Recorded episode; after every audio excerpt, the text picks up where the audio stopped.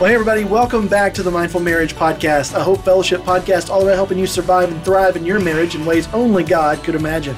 I'm your host, Seth Muse, and with me is Hope Fellowship's lead care and support pastor, Brock Yonke, and licensed professional counselor, Tara Wiedemeyer. How's it going, guys? Salutations. Hello. Wow, I can't top salutations, so I'll just say hola.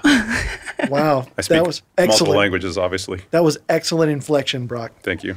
Well, on the last episode, we talked about communication. We nailed down the four T's of communication. We talked about love maps. It was very, very helpful. If you haven't listened to that, go back and listen to it. In fact, get all these episodes if you haven't gone back yet and listened to it. I don't know why you'd start on the last one, but go back and check those out. Uh, so we're done with that. But today, I wanted to dig into a, a kind of some real world practical uh, stuff because Brock was telling me a story about when he actually had to meet Tara and kind of didn't go as planned and kind of started to throw a little bit of a tantrum like a small child would throw a tantrum. I don't know if I'd go as He far threw as his using the word milk. tantrum. He threw his milk across the f- uh, onto the ground. Stomped his feet. He stomped his feet. These things did not happen. Brock, tell us what happened. Give us the scene well, the reason we're wanting to do this is because obviously there comes up in every marriage conflict all the time, Mm-hmm. and it's a lot of times it's a little misunderstanding. Like, how do, can you manage your emotions? How can you manage that conflict? And so, one of the things that's kind of a, a real world example for me is that. Uh, I'm a timely person. I've kind of have that subscribed to that idea. If you're not about 10 minutes early, you're probably late. Uh, my wife doesn't, you know, necessarily feel that way. Uh, my friend Tara does not feel that way in any way, shape, or form. and so we were meeting uh, several weeks ago to kind of plan out what these six episodes of the podcast would look like. And so we're meeting in a coffee shop. I get there 10 minutes early. I'm excited. I'm excited about the podcast. And I see Tara over in her vehicle on the phone. And so I'm like, oh, this is cool. We're going to start early.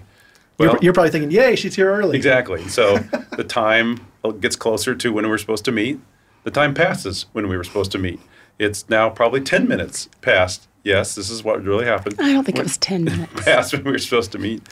This is my version. You get to tell your version. Okay. A full Okay. hour a passes. full hour no 10 minutes and so so what happens what to me in those situations is i start to get kind of it's because of my own internal issues i start to get bothered by that and think if it's my wife or friend or whoever that this person is not valuing me the way they should. And so i start to get kind of i can feel some emotional stuff happening and i can't even describe it's like a ball of emotion starts to to build. And so then i start to get kind of my internal dialogue goes negative. I'm like why, why isn't this going the way i wanted why is this person not valuing me? And so therefore if it's tara i can walk up and she can say i'm sorry and i can kind of okay no big deal. But if it's my wife and does that I'm, I'm out of pocket for a little while because I'm so emotionally disturbed. And so we're trying to figure out how, in those moments when we start to get upset, can we do a better job of managing that? So we thought it would just be fun to use this story and see what's going on inside of both people's brains Right. in that moment. So I'm feeling devalued.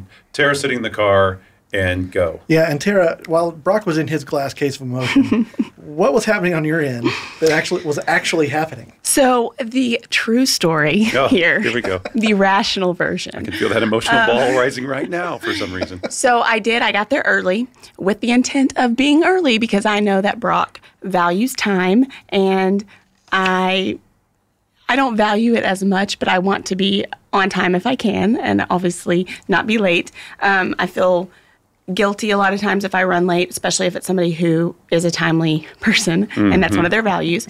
So I get there early, but um, I had to take a phone call, and the phone call, I was actually on the phone with a, a client, and we were working through some stuff that needed to happen right then. And so I didn't, Brock was actually, when I got out of my car, I saw him stand up from a table that he was sitting at outside and I hadn't even seen him sitting outside so I couldn't even like, you know, wave and let him know like, "Hey, I'm here," that kind of thing or anything like that. So, when I got out of the car, he gets up and I'm like, "Oh, man, he saw me like just sitting there the whole time. I know he's going to be like probably upset or freaking out." Busted. And so, um, I had to, and I felt super guilty for being a few minutes. I don't believe it was 10. I want to say it was 4, but that's fine. I'm erring toward 12 to 15. Okay. so I, um, you know, the whole time I'm on the phone with my client, I know that I'm doing the right thing because I needed to take this call, and that's you know that's my job, and I I needed to help this person with something, and so I knew that once I explained it to him, he would most likely be okay and get that. Um, but I did feel I did have my own stuff going on inside of me, like, oh my gosh, I'm I'm watching the clock and I'm like, okay, we're one minute past, we're two minutes past, where it only got up to four minutes, whatever. And so I am aware that he's probably going to be I don't know that offended was the right word, but I was I was afraid I was going to hurt his feelings, and I didn't want to do that. Um, and so I got out. I, I you know I approached him. We kind of you know had a little tiff a little tiff if you will super fun but also very productive and so that's why we are using this because we were both i mean literally in the same spot mm-hmm. but in totally different headspaces and um, mine was never to devalue him or to, it wasn't personal. You know, I, I had to do this thing, but I, until he had context around that, he couldn't. He was going to this place in his head and making up his own story. Yeah. Right. And, and how often is that the case where you're two people in your marriage, you're in the same spot, but you're in two totally different headspaces about what's going on and what's happening. So, uh, connect this story for us to some to our marriages a little bit, guys. Uh, what what are we what are we to learn from this? I think one of the lessons we've got to learn is that it's so easy for us in a marriage after we've been involved with someone for a long time or a friendship or whatever it is to always assume the worst. And so we're reading into that story and thinking, well, they're just not paying attention to me. Like, why are they being so selfish or whatever? And so it's instead of trying to believe the best, like, oh, this must be important, this person. And so I think that's one of the things we have to do is kind of start off with that, like, not always believing our spouse is out to get us because we can't really change that human being anyway. So we're just kind of working on our response that how in this moment, even if I am being devalued, how in this moment can I honor God a little bit better than just honoring my own emotions, my own needs. So that's kind of I think there's a mental piece that we have to go through, and we start to feel that, you know, that uh, that ball of emotion, whatever it is, come inside of us, and realize, hey, here's an opportunity for me to either really kind of hurt another human being or glorify God. I don't know if that's too simple, but that's kind of the I think the beginning of that starting that thought process. I don't think it's too simple at all. I think again we need to go back to the basics in those moments to mm-hmm. help like de-escalate things, but it's. I think a lot of times too, if you do feel whether it's true or not, but how you feel is true in that moment, mm-hmm. you know. Mm-hmm. But if mm-hmm. you're feeling devalued or unheard or just something negative and unpleasant, yes, honoring God and how can I like what can I get out of this that's actually positive and truth and um, become better or more resilient maybe through the process. But also, how do I take care of myself in those moments yep. and honor what I am feeling? These these emotions aren't negative, but how I feel definitely is. And how do I take care of this and just sit in this for a minute and not tell myself, you know, assume the worst or not tell myself stories that I aren't based in truth or fact. And then once we do have context, that's the thing.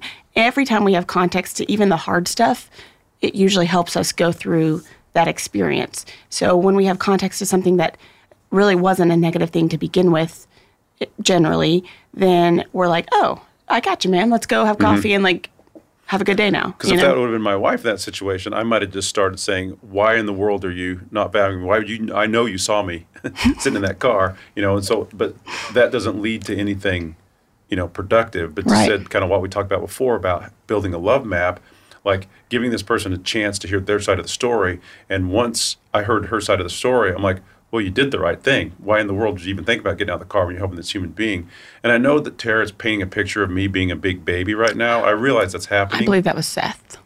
it was really easy to do. Brian. It was both of you, and so it, and so like it was just in that moment, but just giving that person a chance to sh- hear their side of the story. Yeah. Then all of a sudden, I had compassion. Like, well, yeah. If you need you need another ten minutes. and I knew, and that's the thing is, I because I've built a love map for you. That mm-hmm. sounds weird to say, but um, I know because he, the reason I was bothered to begin with is because I know you value time, mm-hmm. but also, I also knew that once I explained it, you were going to give me grace, yeah. you know, and you weren't going to be like, geez, Terry, you're the worst. You're an idiot. Yeah, yeah. and, I, and I think another thing, too, that to keep in mind and, and, I'm just beginning to kind of work on this in my marriage. I just kind of discovered this idea. Is like I like to rate my emotional well-being on a scale of one to ten, and I'm kind of realizing that if I can feel like I'm above like a three or a four, I'm not in good a good space in my brain. Mm-hmm. I'm I'm kind of in attack mode or stand up in that pedestal mode and lecture to that other person mode. And so if I can kind of learn to rate my emotional level, and if it's above a three or four, the best practice for me is to say nothing because everything that's going to come out of my mouth is going to be really negative toward that human being. Yeah. But then at that moment, try to self calm myself, which may mm-hmm. be like saying a prayer, breathing a little bit, actually, kind of a physical response to what's going on, um, walking through in my brain, like, hey, this person's probably, I didn't think the best of them, but kind of just calming myself down. Because if I bring anything up at that moment, I'm in that heightened state of emotion, it's going to go negative. And so, learning, like we talked about the four T's of communication, a lot of it is timing and reading my own timing that right now I'm going to really mess this up if I talk. Yeah, and and how much of that when you're when you're creating that narrative that you've got in your head of here's what here's what's going on. They're not respecting me. They're not making me feel valued, etc. You're you're coming up with that in your head. So how much of that is actually just coming from your own experience? All of it. yeah. I think, you know, I think the majority of it for sure, but at the same time, without context, you know, he's sitting at that table looking at my vehicle. He can see clearly that I'm in it. And he's like, what the heck is this? And so part of it is just the unknown. Um, I see X, Y, and Z. It, it must mean this, you know, or it, it make it would make the most sense that it means this. And then again, though, without that context and without me explaining, like, I can't just hang up the dead gum phone, you know, he's not going to get that. And so I do think a lot of that is his, his own experience. Um, but I think a lot of it too is like he is he is actually seeing this thing and he doesn't know what it means. So there's just a big question mark until he can ask those questions. Mm-hmm. Yeah. And I think that's a that's a marker of just general conversation mm-hmm. today is that it's really difficult for people to get out of their own headspace, give people the benefit of the doubt, not project themselves onto you, but just think like maybe this person doesn't mean the horrific thing I think they mean. Correct. Yeah. Right. Maybe they're they don't mean to hurt me in the horrible way they're hurting me. Maybe I'm just taking it the wrong way. Yeah. Like there's that that benefit of the doubt. You see that in political discussion. You see that in theological discussion, especially when you're online. And that I think is is one of those de- deals that's just it's a skill that we have to learn. And I think that what you're saying is like in marriage is one of those places it's actually safer to to practice that kind of mm-hmm. stop. Let's make sure we know what we're doing. What are we what are we really seeing? What are we really feeling? Mm-hmm. Talk to the person you have that access. So and, and don't just it. react in an, like an emotional an- animal all the time. Yeah. Just like here's this emotion, bah, I'm going to attack, but to say mm-hmm. how can I process what's What animal would you have been that day? Um, I think I would have been Limbing. oh, I was going to say a lemur. I was going to uh, say an antelope. this episode is supposed to be about dealing with conflict, not attacking another human being, but um, you know, just like having that place to process. But again, it goes back to the healthier we are inside, and the more we've dealt with our own negative experiences, negative emotions, the more able we are to process process that. So the better we can do in taking care of ourselves, the better we're going to give care to someone else. And I love the biblical idea that God gave in Genesis. He said, "I'm going to bless you." So you can bless others. Mm-hmm. And it's the same idea that we're doing. I'm going to take care of me, not so I can be this selfish, great human being, but I want to take care of me so I can actually love my spouse the way God intended for me, love my children, love my coworkers, those around me. So that journey to really being healthy inside is really about other human beings, so that you can treat them in a way that honors God instead of you know takes maybe value away from God. So I fully agree with that. And I think one thing that helps with that, it's hard to do, but one of the things you said early on in this episode was, you know, it's so easy to just assume the worst about people, you know. Um, but when we've done that work and we are trying to give the benefit of the doubt, um, we don't automatically just go to that space. And so if, you know, that like maybe the next time you feel like your feelings are hurt or that they intentionally even tried to, you know, attack you or hurt you, what if in that moment you're able to, and maybe it's going to take a little while for the dust to settle and be, emotions to come down, but what if we were to say, okay, like, like basically play, play devil's advocate there? Like, what if they weren't trying to hurt me? What mm-hmm. if they, what if there's something going on that I don't know? And then trying to almost have a, an inner debate with yourself and come from the other side. Because a lot of times, if we can do that, by the time we are able to address it with that person, not that it doesn't need to be addressed, but that we have we're already okay, and we no matter what they come at us with, we're okay with whatever it is because we're in a good spot and we've forgiven or we're extending grace or whatever it is. You know, recently I received a message from someone and I know this person um, pretty well. And the tone of it, and this goes back to don't text things that you probably should say face to face, but the way it was written, I took it as, I read it as, um, it kind of sounded aggressive and a little bit um, well, it wasn't kind, mm-hmm. basically, you know. And so I'm like, what the heck? It kind of like it threw me off guard, and I'm like, this this doesn't really line up with what I know about this person or our relationship. And so as I I just you know I chewed on it for a while, and I really just kind of I, I got to a point where I was like, okay, this can't be, even though it, it looks it looks bad. This I don't believe, without knowing any more, that this is what she could have meant, mm-hmm. um, because I know her and I know her heart. So I picked up the phone and I called her and I said, hey, can let let's talk about that text because I'm super confused. Well, come to find out, you know, it was all good, but like she was sending it without having some information that she needed. Mm-hmm. So she was sending it with the, these holes in the story. And I already mm-hmm. I knew what the holes were. So we were coming from totally different points of view. And once I explained that, I she was able to see my my where I was and I was able to see, oh, I see why she was like it sounded that way. Um, and it wouldn't even have been it wouldn't have sounded rude or I wouldn't have read it as that had I known her position ahead of time. So we just it's okay to like be curious with this stuff and then follow up and and put ourselves in the other person's shoes and think they might be having a bad day. They might have had something. They might need a little time, just whatever, just to kind of Yeah. not always think from our perspective, but think from their perspective Yeah. as well. And it's been interesting to me since that incident happened, and I kind of shared with Tara that kind of time, you know, was a big deal.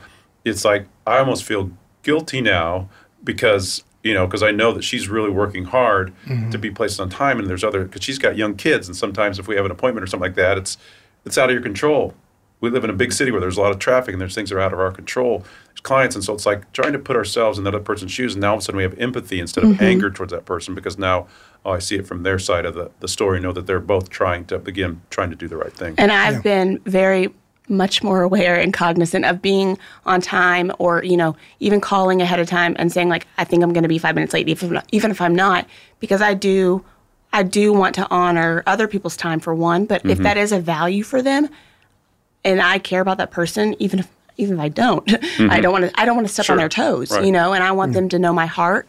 And so sometimes we can't give a, a heads up to that, but if we can, um, you know, Yeah. even that works. That's It's just a good being tip. kind to think of another mm-hmm. human being. And, and actually, what you're describing is is compassion. Mm-hmm. You're having compassion for someone. It's a, it's an understanding and a putting yourself in the other shoes. It, it it reminds me of a biblical story. If I can do that f- for a second, um, I guess we can go biblical. can we do that? Yeah. can we yeah. talk about the Bible? Yeah. Um, and there's a the story of Jesus. He's been healing people, and they're following him around. And then he's like, "Let's get in the boat. Let's go across the sea." And they're exhausted and they're tired. And so they get in the boat, and actually Jesus walks on the water there, and the disciples go ahead. So they meet on the other side. When they get there, the crowds ran around the the the the sea to get there, and so they're waiting for him when he gets there, and they're exhausted, they're hungry, and that's when Jesus, it says that Jesus looked at them and had compassion, and that's when you have the feeding of the five mm-hmm. Mm-hmm. take place, and so it's that act of I am so exhausted, I do not want to do this. Even Jesus felt that, being 100% human, 100% deity, he felt that, and so he was like, ah, but he has compassion, mm-hmm. and so then he says, let's feed these people. Yeah. you know and, and and i think that's a picture of, of what you've been describing is putting yourself in the shoes of those people and really seeing like what is really going on in their life what do they really need most and, and for our marriages that is such a paramount idea for for having a healthy marriage with communication that's, that's working both ways really well and, and it just kind of to me compassion is the word that sums That's up a great way to what you're yeah. describing Yeah. so, you guys, this has been really great. Any parting shots for this episode of uh, of wisdom that you might have for our people?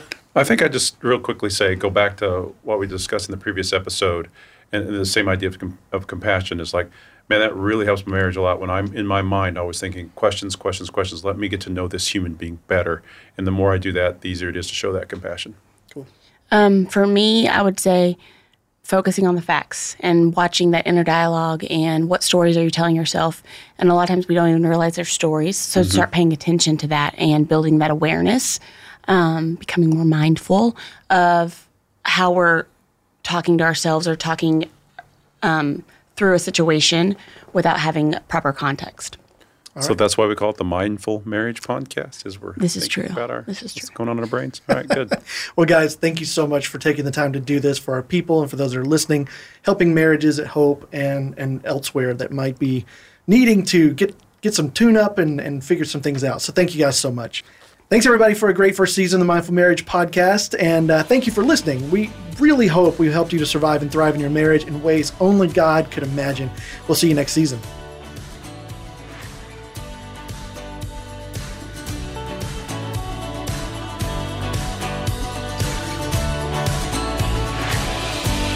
Thanks for listening to the Mindful Marriage Podcast. Learn more about the marriage ministry at Hope by visiting hopefellowship.net slash marriage.